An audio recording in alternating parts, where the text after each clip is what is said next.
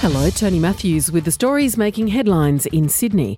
Former New South Wales detective Gary Jubelin has pleaded not guilty in a Sydney court to misconduct allegations. Jamie McKinnell reports. Gary Jubelin has worked on the state's most high profile investigations, including the 2014 disappearance of three year old William Tyrrell.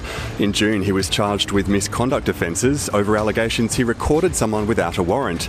The former detective appeared in Downing Centre local court, surrounded by a large group of supporters, including families affected by the crimes he's investigated. His barrister entered a plea of not guilty, and the court heard the brief of evidence has not yet been served. The matter was adjourned to September. New figures show commuting times have lengthened dramatically in recent years, and Sydney-siders have the longest commutes in the country. The University of Melbourne's annual survey found average commuting times soared by 23% in the 15 years to 2017. In Sydney, commuters are spending on average almost an hour every day getting to and from their jobs, but this worker says it beats the alternative. It usually takes me about an hour to get to work, because I catch a bus, a train, a bus. Wow. Does that bother you? No, it's better than sitting in the traffic.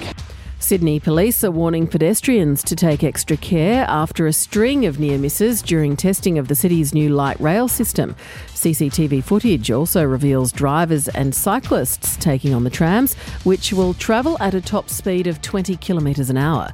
Assistant Police Commissioner Michael Corboy says people must be more aware of the new surroundings. Push bike riders, people jumping over barriers, and uh, actually cars and uh, uh, youths uh, taking on the trams, going through traffic lights and causing a potential danger for a lot of people. Be aware, ditch your distractions, mobile phones, speakers in your ears. These things are distractions and these things are deadly around trams.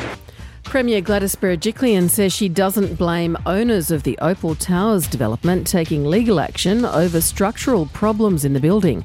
Residents were evacuated last Christmas when cracks appeared, and a number of major construction issues have since been identified. Owners have now decided to sue the government, and the opposition is worried it could spark a flood of litigation. For more details on those stories, go to ABC News Online.